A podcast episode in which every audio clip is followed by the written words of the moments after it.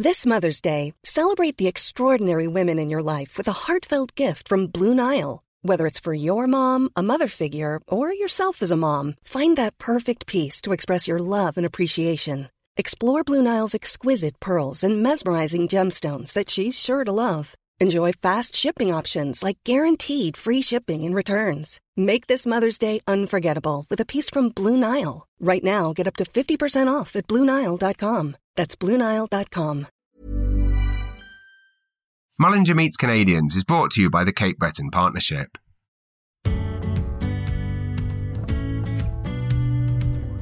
Hello, I'm stand up comedian James Mullinger and the co founder of Edit magazine. This is Mullinger Meets Canadians, the podcast where we meet Canadians who are making waves on the world stage.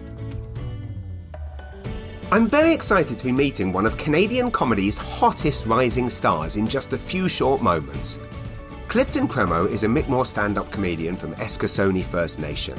In just two short years, he's become a fixture on the Nova Scotia comedy scene through his fast paced gags and thought provoking, uncompromising material. Nothing is off limits in a Clifton set, particularly when it comes to politics, family, and his First Nations heritage. Clifton's unique outlook has caught the attention of the Halifax Comedy Festival, where he's scheduled to perform in October at Best of the Fest, as well as the Winnipeg Comedy Festival, who booked him for virtual fundraising events. He's also opened for Juno Award nominees Nick Nemeroff and Matt Wright. Whether he's on stage at a comedy club or a local bar or a theatre or even a funeral, yes, seriously, Clifton always brings the laughs. He's an incredible self starter and a hugely driven individual who has gone out and created these opportunities in the Maritimes as a producer, in addition to excelling every night on stage. He recently hosted Tatterfest, the Tatamagouche festival, that also featured everyone's favourite New Brunswick rapper, Wolf Castle. Without further ado, let's meet Clifton. Clifton, it is so great to meet you, my friend. Yeah, it's great to meet you too. Uh, yeah, this is great. Thanks for having me. Oh, not at all. Um, I mean, I've been watching lots of your stand up recently, and you are a you're hilarious, and and it's truly inc- no. Well, honestly, it, it's incredible to me that you've only been doing it for a few years, and yet you've got this kind of incredible ability to talk about very serious issues and important issues that need to be talked about, but you also manage to somehow make them both thought provoking and funny. Where do you think you got that talent from?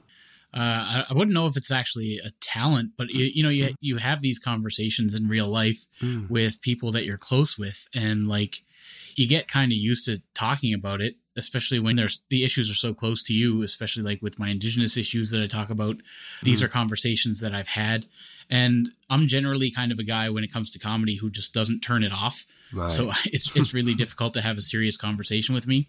So I'll be having a serious conversation about these topics, but then I'll make these quips and I'm like, oh, maybe I should write that down and do it on stage. Wow. That's amazing. So that's essentially how you write your material is an inappropriate thought to kind of lighten the mood or to highlight something pops in your head and you say it and then that becomes the act. Yeah, yeah, uh, kind of. Amazing. I, I try to write a whole bunch of different formats, but like when it comes to big issues, I, I think about that. I try never to punch down, mm. obviously. Yeah. I try I try to be delicate when it comes to especially stuff like residential schools or stuff like that where yeah. it has affected so many people in such negative and big ways. I obviously don't want to disparage any victims, so mm. I'm always very careful and I, I think I managed to pull it off.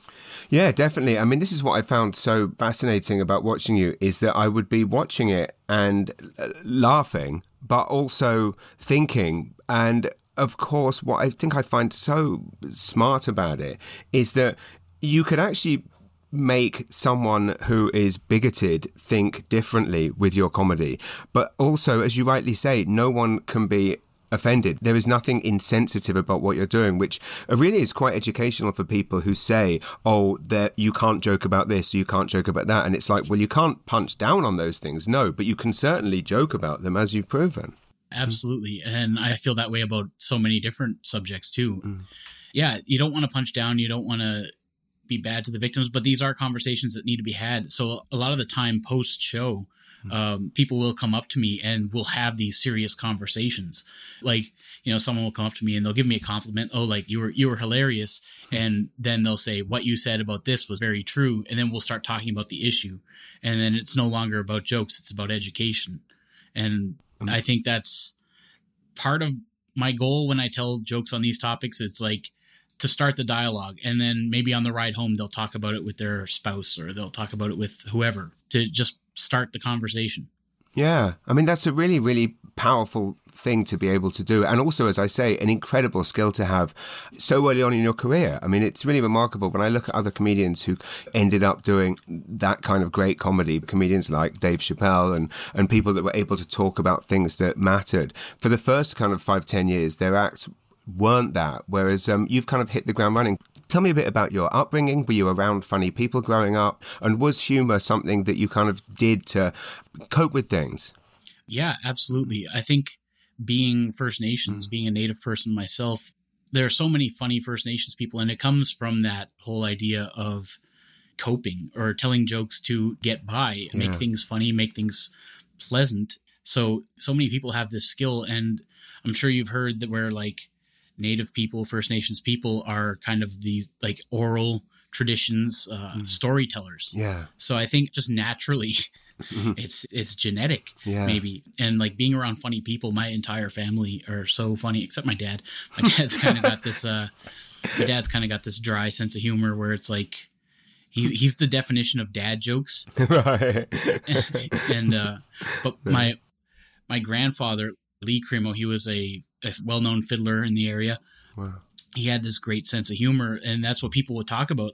I'll meet some old person who went to like dances that he played, and they'll be like, "Oh yeah, Lee was so funny," and then we'll have a conversation and they're like you remind me of your grandfather because we have that same kind of sense of humor and that passed down to my mother and my uncle and they're virtually the people who raised me my entire life so i kind of got this sense of humor from that side of the family Amazing. Yeah. And that's really beautiful. And it's true what you say that the way in which, you know, First Nations peoples are depicted by the media and by, you know, TV and film, it hasn't kind of led people to picture it like that. There's always been, you know, stereotypes and all of these things. And yet our mutual friend Wolf Castle described the exact same thing. Tristan said that growing up, he was surrounded by incredibly creative people who actually were so funny and also so encouraging of creative fields, which isn't something that's not something really anywhere in the world. I mean, certainly when I was growing up and I said I wanted to be a comedian, absolutely no one encouraged me. Um, you know, absolutely no one. Well, some people still don't think it's a good idea. Um, but you know, how uh, can you tell me a bit about the kind of point at which you kind of realised that this was something that you wanted to do, and how you were able to kind of take those first steps onto the stage? In terms of doing stand-up comedy, it was never something that I actually wanted to do i guess. It, was never a goal. It was never like a that's what i want to be when i grow up for mm. sure. Uh, it's just something that kind of fell into my lap. I've had we talked about the supports that i've had with my parents but there there have been so many others. Mm. and the way i got into stand-up comedy it's kind of just a, a funny story. I went to improv camp when i was a kid and one of the camp counselors there james f.w thompson mm. really funny guy really great person. I decided that i wanted to catch up with him as an adult. So I, I looked him up on Facebook and I saw that he was doing a, a stand up comedy night. So I was like, oh, I'll just, instead of sending him a Facebook message, I'll go to this stand up night and talk to him in person. And then when I was there, I was just like, maybe I should try this. Like maybe I should get on stage, try to impress him. amazing. and, uh, yeah, but as far as encouragement in the community, uh, it's been really great. Mm-hmm. There are so many supports within the community, people who want to see you succeed. There are people who want to see you fail too, because let, us face it, that's funny. yeah, that's true. That's true, and it also drives us. It pushes us yeah. to be better and and do more. yeah, that's that's amazing. But tell me about that first gig then. So you ended up on the stage, you gave it a go. Talk me through that night and how that went. So I had just come from my friends Ashley and uh, Bradley. Mm-hmm. They organized Squish Basketball, which is kind of like LGBT ally friendly basketball because uh, you know just a fun sport just nice. for fun. And after that, we decided to go to Daniels, the bar where the comedy was at. And I know they're super supportive people. Obviously, they're running a LGBT friendly yeah. uh, basketball league, right? I knew they were super supportive, and I was with some friends here from Eskasoni here, and it's one thing to know your super supportive friends, but it's also another thing to have the friends you've known your whole life who are going to uh, make fun of you right. if, if and when you fail. Yeah. So I asked my friends from Eskasoni, I was like, "Can you guys leave while I try this, just so you've got no ammo on me after?" yeah. And did they? And yeah, they left. Like, oh, nice. they, they were they were so supportive. They left the room. nice. That is nice. Because as you say, that is the terrible thing when you're starting out is bombing in front of people you know. And it's hard enough anywhere, let alone in a small community when literally everyone knows everyone. Yeah, it will definitely become the talk of the town if you tried and failed. Right. Um, and else, but the other good thing is that it becomes the talk of the town if you try and you succeed, and you get that support moving forward. Absolutely. So um, I've I've been lucky in that way that I have a supportive community here. You've hit the nail on the head there. It's funny. I mean, that that's literally exactly my experience. Kind of leaving London and, and, moving to New Brunswick was, if you are willing to get out there and do shows and work hard and do well, the word will spread quickly. Which in a bigger place, the word spreads a lot slower. And of course, again, I mean, as you say, it works both ways. If you in a bigger city, you know, I mean, I always say this in England, there's a lot of people that are shit at their jobs, from comedians to plumbers to whatever, getting away with it for a long time because obviously everyone doesn't know everyone, but also no one talks because they're all a bunch of miserable bastards over there. But um, whereas here in the Maritimes, I mean, everyone talks, and, and as a result, if you do bad or you do anything bad in life, it, the word spreads. But if you do well and people like what you do, the word spreads fast. And that's that's what's happened to you. I mean, that must have been a wonderful thing to see and feel. So early on in your career, people were talking about it and telling their friends. And as a result, I mean, as I understand it, you, you put on your own shows as well as getting other bookings as well. Yeah, you, mm. you kind of have to here in Cape yeah. Breton put on your own shows. That yeah. is like it. It's a very thin market for stand up. We have a, a small scene here, mm. but it's not incredibly active. I'm the most active person in it. Right. So you have to put together those shows to get the experience. Otherwise, you're not going to get it. And like, that's another thing that now that I'm talking about it with you mm. or with Sarah or with whoever else, every time I have this conversation, mm. I kind of realize that, you know, in a place like Halifax or, or London or mm. New York City, you get so many opportunities yeah.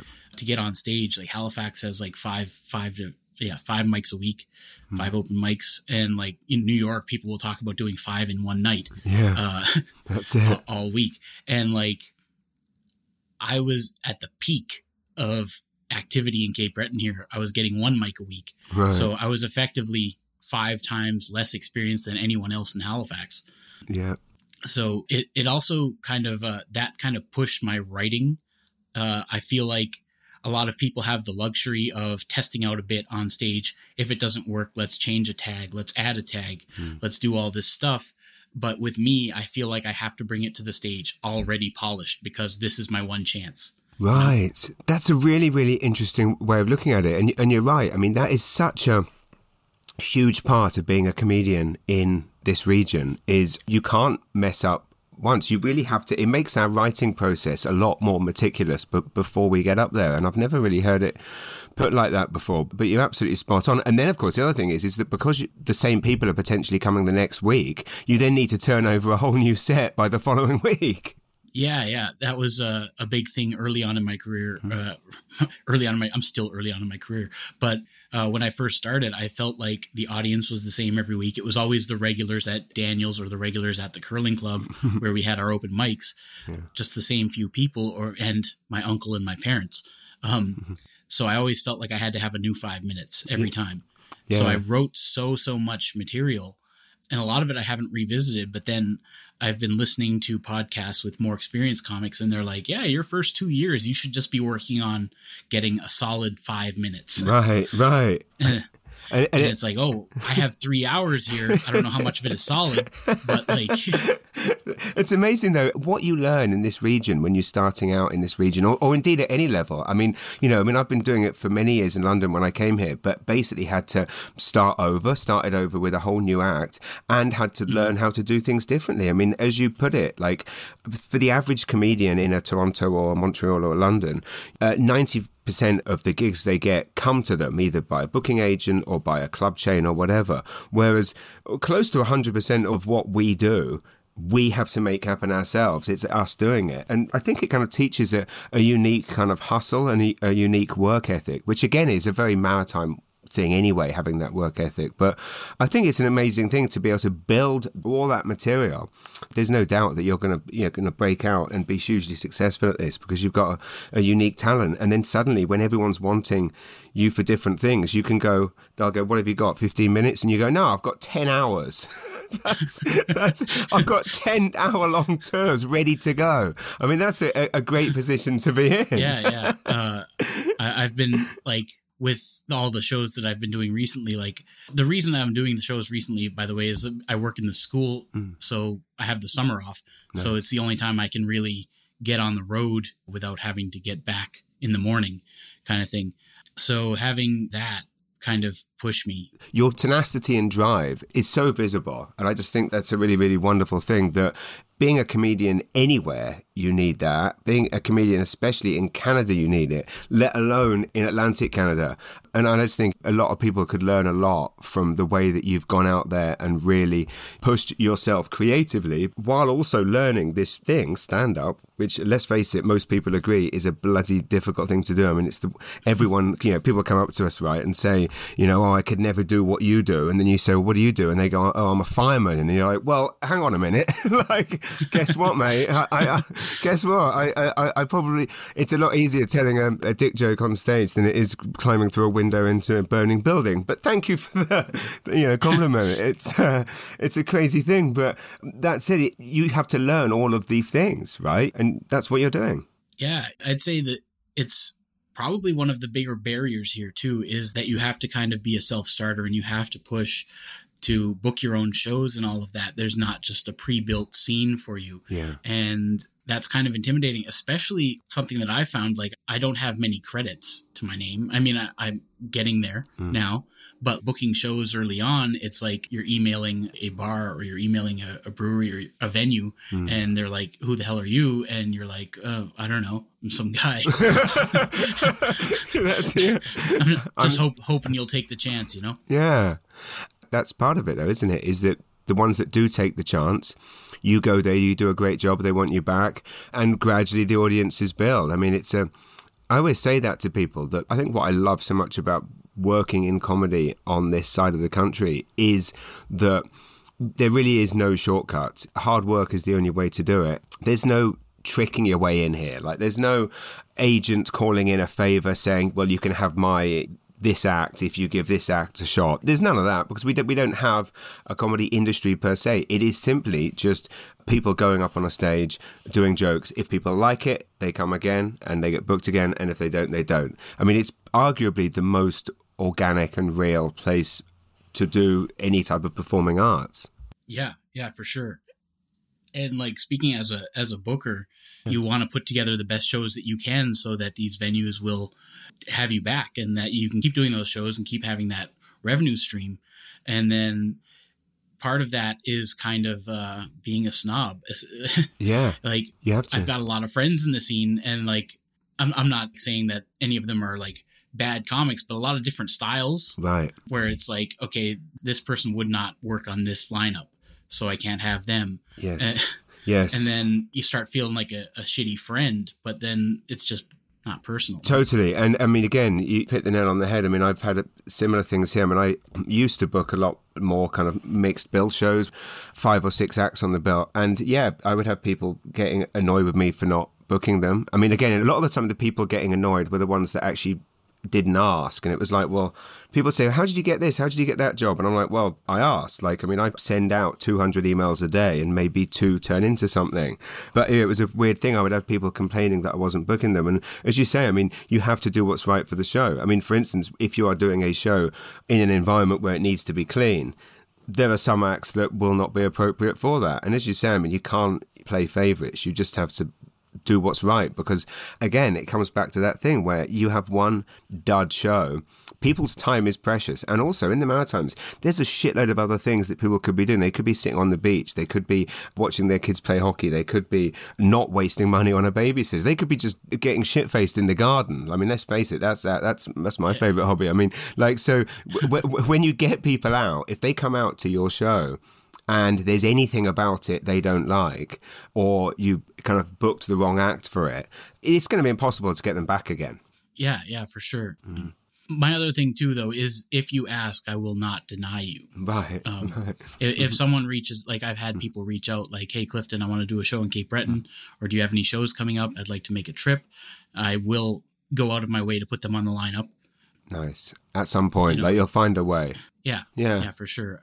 I read an interview with you, and again, I don't know this is exactly what you meant, but you kind of talked about doing this full time and, and, and all the rest of it, and, and you expressed this kind of thought that you felt you would may have to move somewhere like Montreal to make that happen. But to my mind, seeing what you've done on Cape Breton and seeing how you could easily replicate that model across Nova Scotia, across the Maritimes, and indeed across the rest of Canada, I don't know that you would need to move to Montreal, in my opinion maybe not, but I, I, do feel like it would help my growth as a writer.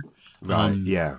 I've done a couple of I'll say shows, but like open mics in mm. in like New York and Boston, mm. and my material falls kind of flat there because they don't give a f about indigenous issues in Canada. Right. Right. and like it works here and it works in Canada, but like I'd like to kind of broaden my spectrum.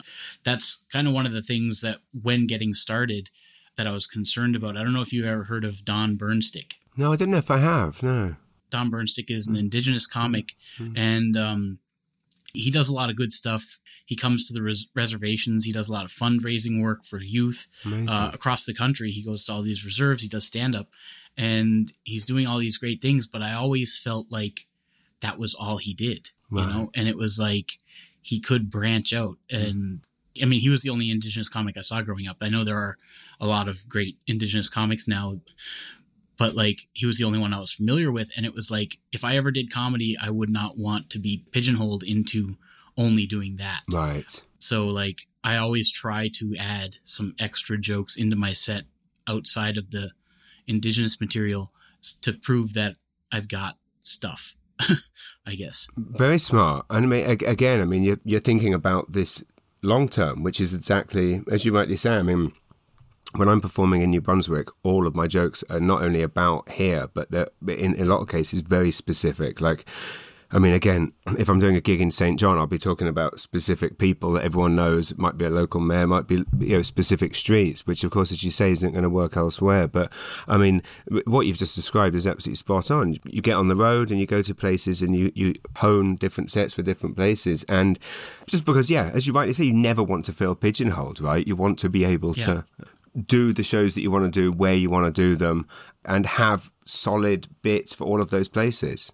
Yeah, I did a Zoom show, mm. my, my first ever Zoom show. Nice. It was sponsored by Winnipeg Comedy Festival, doing a fundraiser for Fearless R2W, Manitoba based child welfare agency organization. Cool. And I didn't know whether, because it's a Zoom show, I should like, should I try to do some local Winnipeg Manitoba material, but this is the internet. Like, yeah. we could have audience members from anywhere. Right.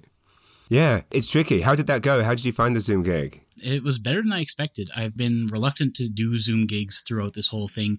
Part of it is because I just didn't want to like finally give up right. on, the, yeah. on the idea of doing shows in person and stuff like that. I wanted to hold out hope. Yeah. Um, so I, have always been kind of hesitant. Like even in the beginning of the whole pandemic, I didn't buy masks until they were made mandatory. yeah. Uh, all of that stuff. Like it was just like it seems pretty bleak to make wardrobe decisions based on the end of the world. yeah, so true. And as you say, we just didn't want. We none of us wanted to admit that this this shit was happening because also we're in the business of trying to pack as many people into tiny rooms as possible and stand on a stage and ask the entire audience to elicit like particles from their mouths into the air. I mean, it's basically the least popular job to have in a pandemic. yeah, but it's also the most popular because people need to laugh through this shit, you know? Right, right, exactly. So true. And it's the number one job that everyone wanted to come back, which, again, I mean, like you at the beginning, I, I resisted virtuals, uh, but I resisted for a couple of months and then eventually did one and now i mean i've actually probably done more about 50 or 60 now and have oddly now wow. started to actually enjoy it in a weird way. Like, I mean, obviously the audience are muted, but I can see them. Mm-hmm. And one of the things I quite like about them is that, and I was, I did a live show on, uh, like an in person show last week.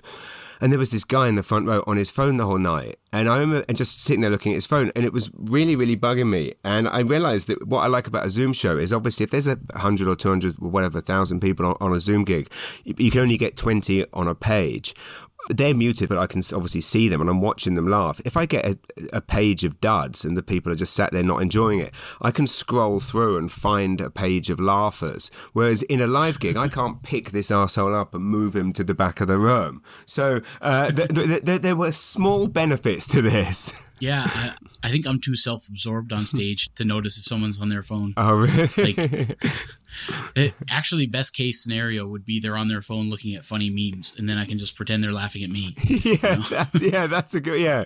It's it, and and again, I mean, it's one of those things. If someone's on their phone, as long as if they're laughing, doesn't matter if they're laughing at us, or equally if they're tweeting how great we are and how much they're enjoying our act, that's fine too. Yeah, yeah, we're okay with that. This show is brought to you by the Cape Breton Partnership.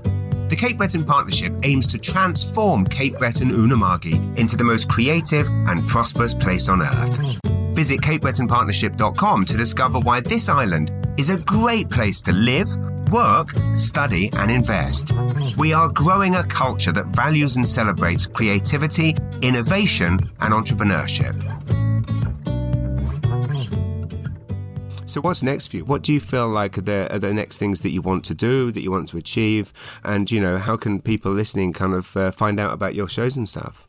What's next for me is mm. uh, I'm not sure. I'd like to keep doing shows. I'd like to stay busy mm. um, and hopefully like like we said with this pandemic and all that stuff the the delta variant and everything coming our way that we can continue to do live shows like I, like i said I, I did have an enjoyable time on zoom but i do prefer live yeah. for sure so I want to keep doing shows. I want to keep booking shows. And like the tough part is like working in the school, I only really have weekends now to travel. Hmm. And that means I can only book two gigs at a time, basically. Right. And then I'd have to plan super far in advance. And that's not the type of person I am. I'm, I'm very much a, hmm. let's just like when I wake up, I'll text you what I want to do that day, as opposed to what I want to do next Thursday, you know?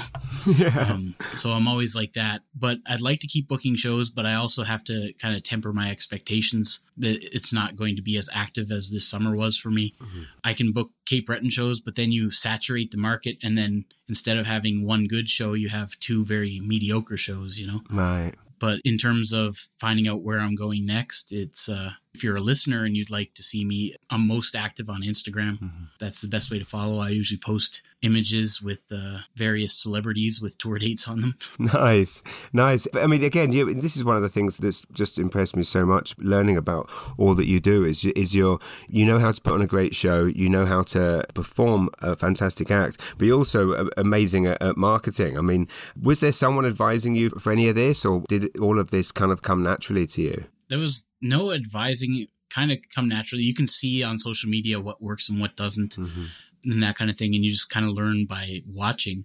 My job here at the school, I'm the communications officer. That's a bit more bland. Like we don't have a cool like Wendy's Twitter thing going on, mm-hmm. so I'm not I'm not on the Twitter like being funny, which would be a great use for me, I think, but I'm not allowed.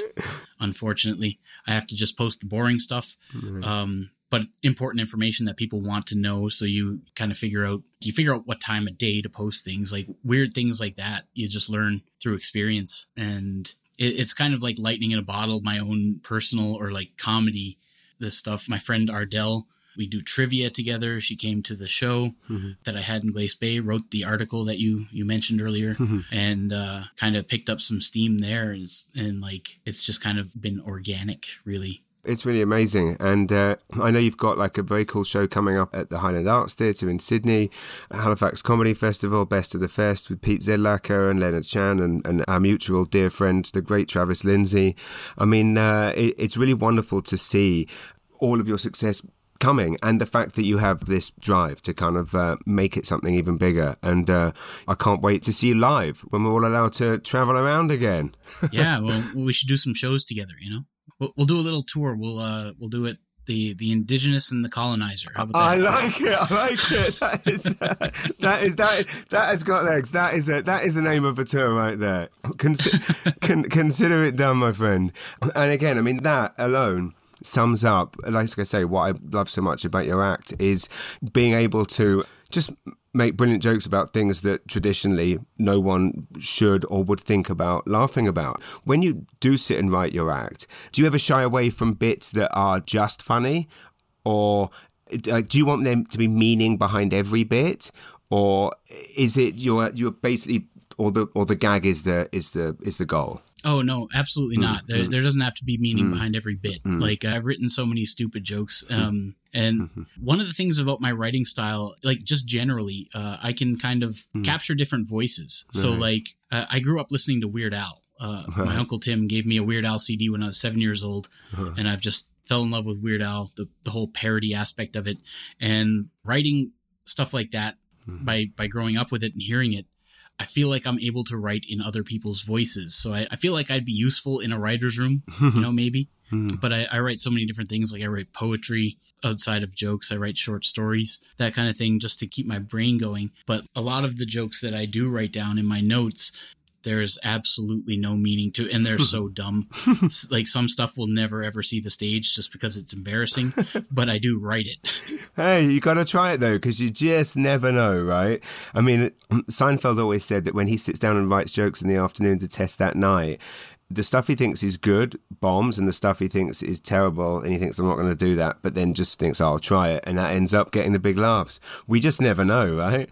Yeah, yeah, you, you do never know. And then some t- like it actually kind of bothers me hmm. when I write a joke and I'll throw in like a throwaway tag hmm. just to you know keep up the the laughs per minute. I'll throw in a throwaway tag and then that gets like more laughs than the one that I intended. Right. Like that, that, that kind of bothers me. Hey, yeah. I mean, it's one of those things, though, isn't it? It's like it it doesn't matter where the laugh comes from. I mean, I last week I was doing a show. It's about 250, 300 people, and I, again, it was like one of those funny things where I live in a smallest area, so. Lots of people are coming to see me for the umpteenth time, so I'm trying to. Obviously, I want them to have a honed show, but at the same time, I want to be testing new stuff so that people leave feeling, yeah, every time they come, it's slightly different. And I did a joke about anti-vaxxers, and it it just bombed, didn't didn't get anything. And I said, well, I said, look, I've got to test new stuff. If I don't test new stuff, I can't stay fresh. And I said, I'm buy a ticket to see me at the Imperial Theatre in April. By then, that joke will have been workshopped, honed to perfection, so you can sit in that audience and you can say, I saw that joke when it was shit, and that got a bigger, that got a massive laugh. And I'm like, okay, so there we go. Uh, because I did a, a, a joke that bombed, but and then improv something, that improv line is now something I will probably use again when I'm testing a new joke that bombs. Yeah, yeah. That that's that's something you you, you can always well not always, but like addressing the joke that bombs or doing doing something in improv to kind of address it and that that gets laughs. It almost makes you like Oh, I want to bomb again so that I can, I can see if this one works every time. That, that- that's Uh, then- exactly. Obviously, that shouldn't be your goal to bomb. But I think the skill is it's the fact of referencing the situation, like never ignoring what's happening in the room. And Yeah. because yeah. the audience can smell that as a as inexperience. It's kind of like if there's a, a big glass breaks or a, a, a car drives past or there's some big noise or, or anything happens in the room. The audience take it as a sign of inexperience when the comic just keeps plowing on and doesn't reference it. Yeah, the way I would put it, I'd say, is that your job as a comedian, you're you're the master of funny, Hmm. and if you don't realize when something's unfunny, how can the audience trust you Yes, anymore? so true. So they, if you can address it, at least they know. Oh, well, at least he's we can still trust him. He knows. But if you don't address it, they'll lose their trust in you. But if you have to address it too often, like if all of your jokes are falling flat, and you keep addressing it, it's also going to drag you down. Like at a certain point, you have to kind of stop addressing it and just ride out the bomb. I think. Yeah, that's true. You have to, in that situation you have to ride out the bomb. If it's just one that's not landing, it has to be referenced. Or also, I mean, I remember about 15 years ago doing an open spot at the Comedy Store in London, and after it was supposed to be a 10 minute spot. It was my first time doing a Saturday night there. I'd done a few Thursdays that had gone well. I'd been bumped up to the Saturday, got booed off after about seven minutes, and uh, as I came off stage, uh, the MC came on and just started annihilating me, just like tearing strips off me to the audience. And of course, they're in hysterics. And even at the time, even there, at kind of.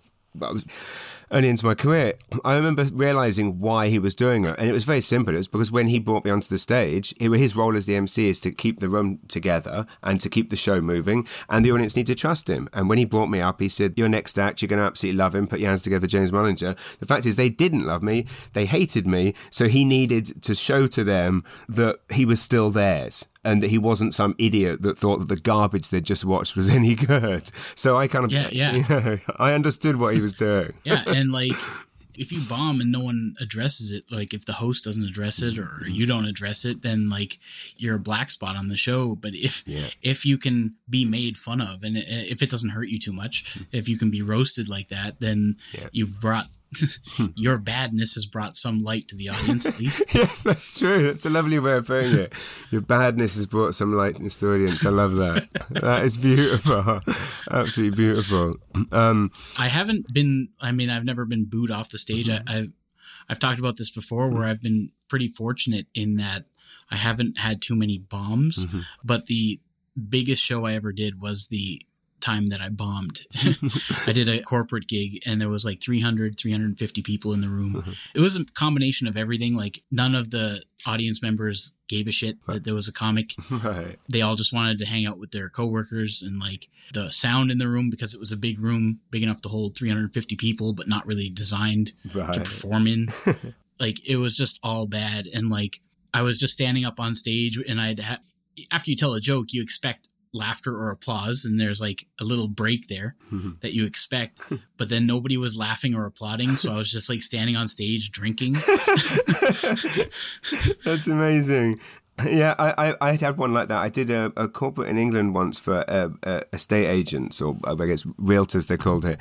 It was just literally 400 people just talking to each other, like not even acknowledge, like even when I was introduced, no, no one clapped, no one, it wasn't like they looked up and then gradually kind of fell away from me. They just ignored me from the second I went out there. And I was contracted to do 45 minutes and I was not going to get paid unless I did 45 minutes. So I started off attempting it. Like I, I really did like attempt it. And I was going, come on guys, come on. And, and, and tried everything. Just tr- tried doing the act, tried getting louder. It, it was getting nowhere. In the end, after about 15 minutes, I, I just basically started walking up and down the stage going, ba ba ba, da, da, da, da, just, just talk, talking gibberish into the mic. But and again, they still ignore me. But, uh, you know, I mean, you know, if you can cope with that, walking up and down the stage as you're completely ignored, it, it sets you up well for what this business throws at you. yeah Terrible. for sure i've, ne- I've never tried gibberish No, hey, Um, sometimes I mean this this situation. I just thought there was literally no point me speaking words at this point. But uh, I hope that never happens to you. I mean, again, and and this is, I mean, it, it can of course happen anywhere. But I mean, English audiences aren't notoriously uh, difficult, and I mean, of course, not all the time. And this was a unique situation, but um. But I, I do find generally Canadian audiences and specifically Maritimes audiences love to laugh. And I think my big surprise when I moved here was just discovering that people came out to comedy to have a good time and laugh. Whereas in England, people go out to comedy just to ruin the comedian's night. So uh, this is a, a much nicer place to be for sure. Yeah, we have some of the best crowds Hmm. uh, here in Cape Breton. I don't. Have you done many shows here or any shows Uh, here? some. Um, I've done a few, I'm just trying to think where they were. Both corporates, I think. But um, I mean, again, I mean, such a beautiful place, and th- there's so many uh, musicians and comedians from Cape Breton. It, it just has a intrinsically creative. And as you say, funny Yeah. vibe. And as you say, I mean, the people there just are out for a good time. There's no pretension there. Yeah, Hmm. yeah, that's really great. Like I rate our our audiences as some of the best. Hmm. Uh, we had I've mentioned the open mics here a few times, but like the crowd there was always very encouraging. Hmm. Whereas I've done open mics in Halifax where like the crowd is just there to do other things. Hmm. Right. They, they, they, do not want to be there. But like we had kind of like a dedicated people who wanted to see live comedy weekly Yeah. um, coming. So that was that was really great, and like the wealth of talent, not just in Cape Breton, but in the, in the Maritimes, like musically, I have so many people who are just so amazing, and a lot of them like we all want to see each other succeed, Right. and I think that's great. Like not just comics to comics, but comics to musicians. Like I've had friends who are musicians want me to MC their shows and stuff mm. like that, and like I'm very happy to do it because they're great. Yeah, well, that's the thing is there's real crossover here in that respect because we don't have a, a kind of this booming entertainment industry per se. We can kind of carve our own way in this way. No one's saying you can't do that. You can't have a, a musician and a and a comedian co-headline a show because we can do what we want here. And as you say, it's a, and what you mentioned. I mean, I totally agree about the way in which we're all supporting each other because not that we're not competitive, we're, but we're competitive with ourselves. Like, I don't want to try and beat another comedian at this. I want to beat myself at this. I want to be better than I was last night. And I find it incredibly kind of warming in that respect, this thing that we've all kind of built here. you, you hit the nail right on the head. You you just want to improve. You want to mm. see others improve, and like it, it, it, it would be amazing if we could all continue to improve. We don't have to be better than each other. It would be awesome mm-hmm. if we could go to just for laughs or, or something mm-hmm. and have a Halifax showcase Right. or a Nova Scotia showcase or like a Maritimes showcase just because we're all doing so well. I mean, Yeah. obviously that would be a very niche market for them to try to book a show to, but it would be awesome. But yeah, but I think the thing is, is because Maritimers are all over the country. Joel Plaskett said that to me. That he, Joel Plaskett felt that the reason that he found success out west quite early on in his career was because he would go there and do a show. All the Maritimers or former Maritimers who, who'd moved away would say to their friends, "You've got to go and see this guy. He's one of ours." And I mean, I certainly, I think the only reason that I can sell out rooms in British Columbia is simply because people from New Brunswick have told friends there, or people from here have moved there. And uh, so it's it's interesting how the, the kind of tentacles of the Maritimes spread quite widely. And it's just funny. I just remembered where uh, two of the gigs that I've done on Cape Breton. One was uh, at the Membertou Convention Centre with a comedian called Mark Walker. It was the first anniversary of me moving here, so I remember it was the 14th of February 2015. Absolutely magical, magical night. And then a couple of years later, me and Dan Hendricken and Ian Black did one in Port Hawkesbury in a community hall there. And uh, again, both those shows, undoubtedly two of the most uh, electric shows uh, I've ever done. So, uh, I mean, partly because of the amazing, those guys. I'm sure you know Dan, Dan and Ian. In- incredible, uh, incredible comedians who um, just kind of bring a real electricity to any any show. And I again, both of those shows, I remember being there and just thinking, there are not many clubs in New York or Toronto or London right now where the audience is as alive and we're all having this shared experience that is that is so you know people just falling about laughing you know and just this kind of amazing there's nothing like it. And uh, there's no cynicism i find. And i love that. I love that about east coast audiences. Actually, the first show that I went to as an audience member after I started doing stand up was in Iona. Dan Hendricken was on it. Uh, Ian Black wasn't. Uh, it was, but it was Dan, Travis Lindsay, and Nick Martinello, and uh, it was just like so cool seeing such great stand up from relatively local people. It was very encouraging yeah that they could put on such a good show. it's it's Big part of why I wanted to continue. Oh, it's beautiful. Well, as I say, I mean, I can't wait for us to hit the road, and I can't wait to see you and hang with you. I guess one of the things that I wanted to ask on a kind of a, a serious note is do you feel like with th- this year's devastating revelations about residential schools, this is going to change anything? Like, do you think that now it's going to make a difference to people demanding solutions and answers from the government, or is is it all lip service? Is this a turning point for all of us? It's tough to say. It really hmm. is. The revelation aspect of it is not a revelation to our people. Right, Right. That's Like, a good point. These these are stories that we've had hmm. our entire lives. Hmm. These are it's not way back in the past. It's my grandmother. Right. It's it's some people some of my friends' parents.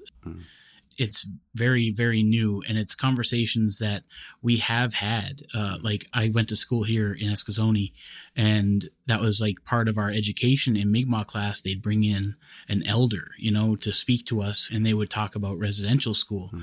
and it's almost kind of shocking to find out now as an adult that not everyone got that. Right. Not everyone got that kind of education about it and hopefully moving forward that there is more education, more conversations about it. But with the way news media and attention spans work, a lot of people are already forgetting. Mm. And that's a big reason why I do the jokes on stage that I start these conversations. We're on Zoom right now. You saw that I'm wearing an orange shirt. Mm. I, it's kind of like mm. I don't wear it every day, but like whenever I'm doing some kind of event, mm.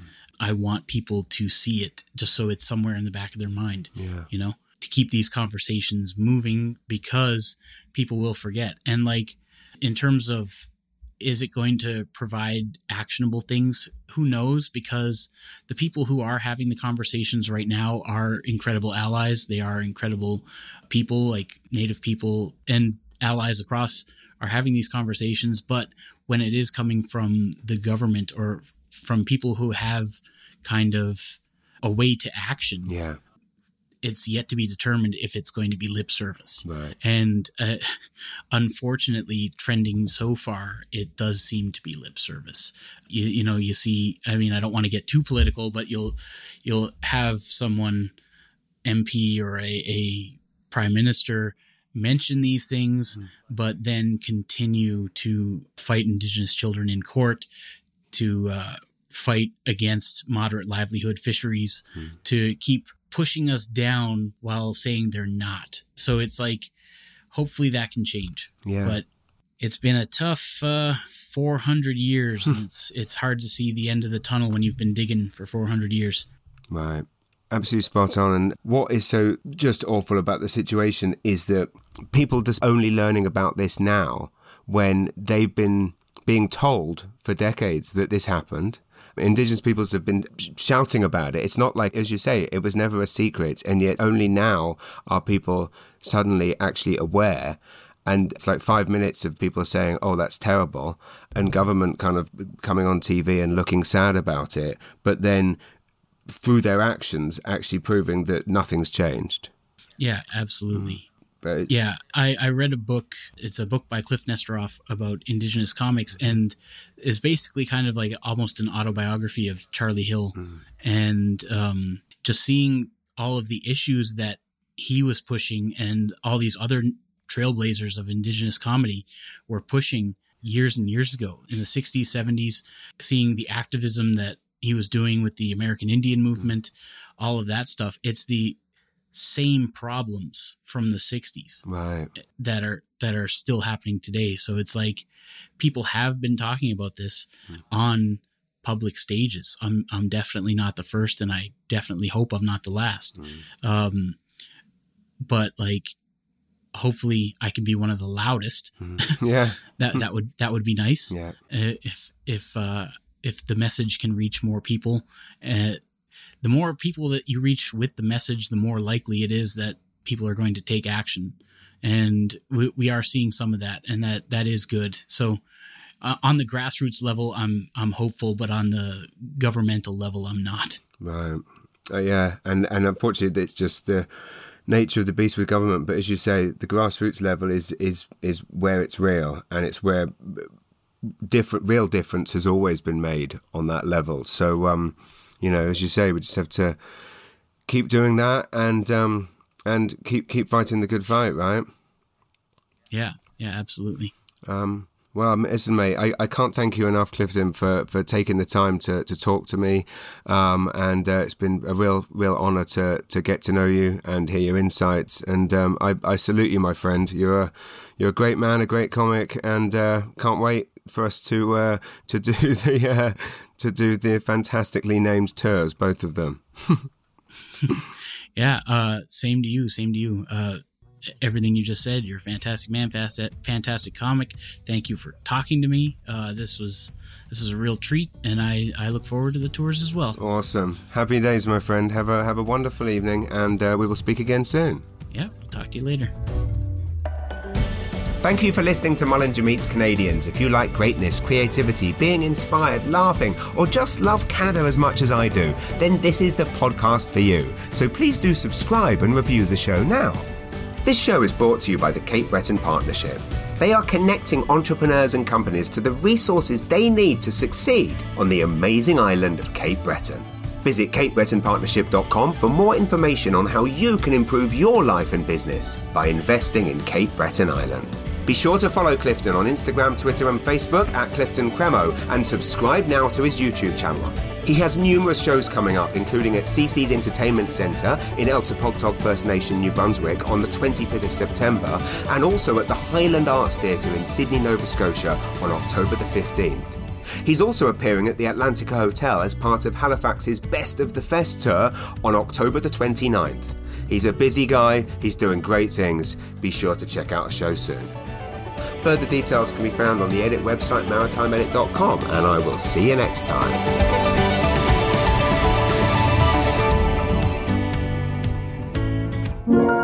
Podstarter. Hey, it's Paige DeSorbo from Giggly Squad. High quality fashion without the price tag. Say hello to Quince.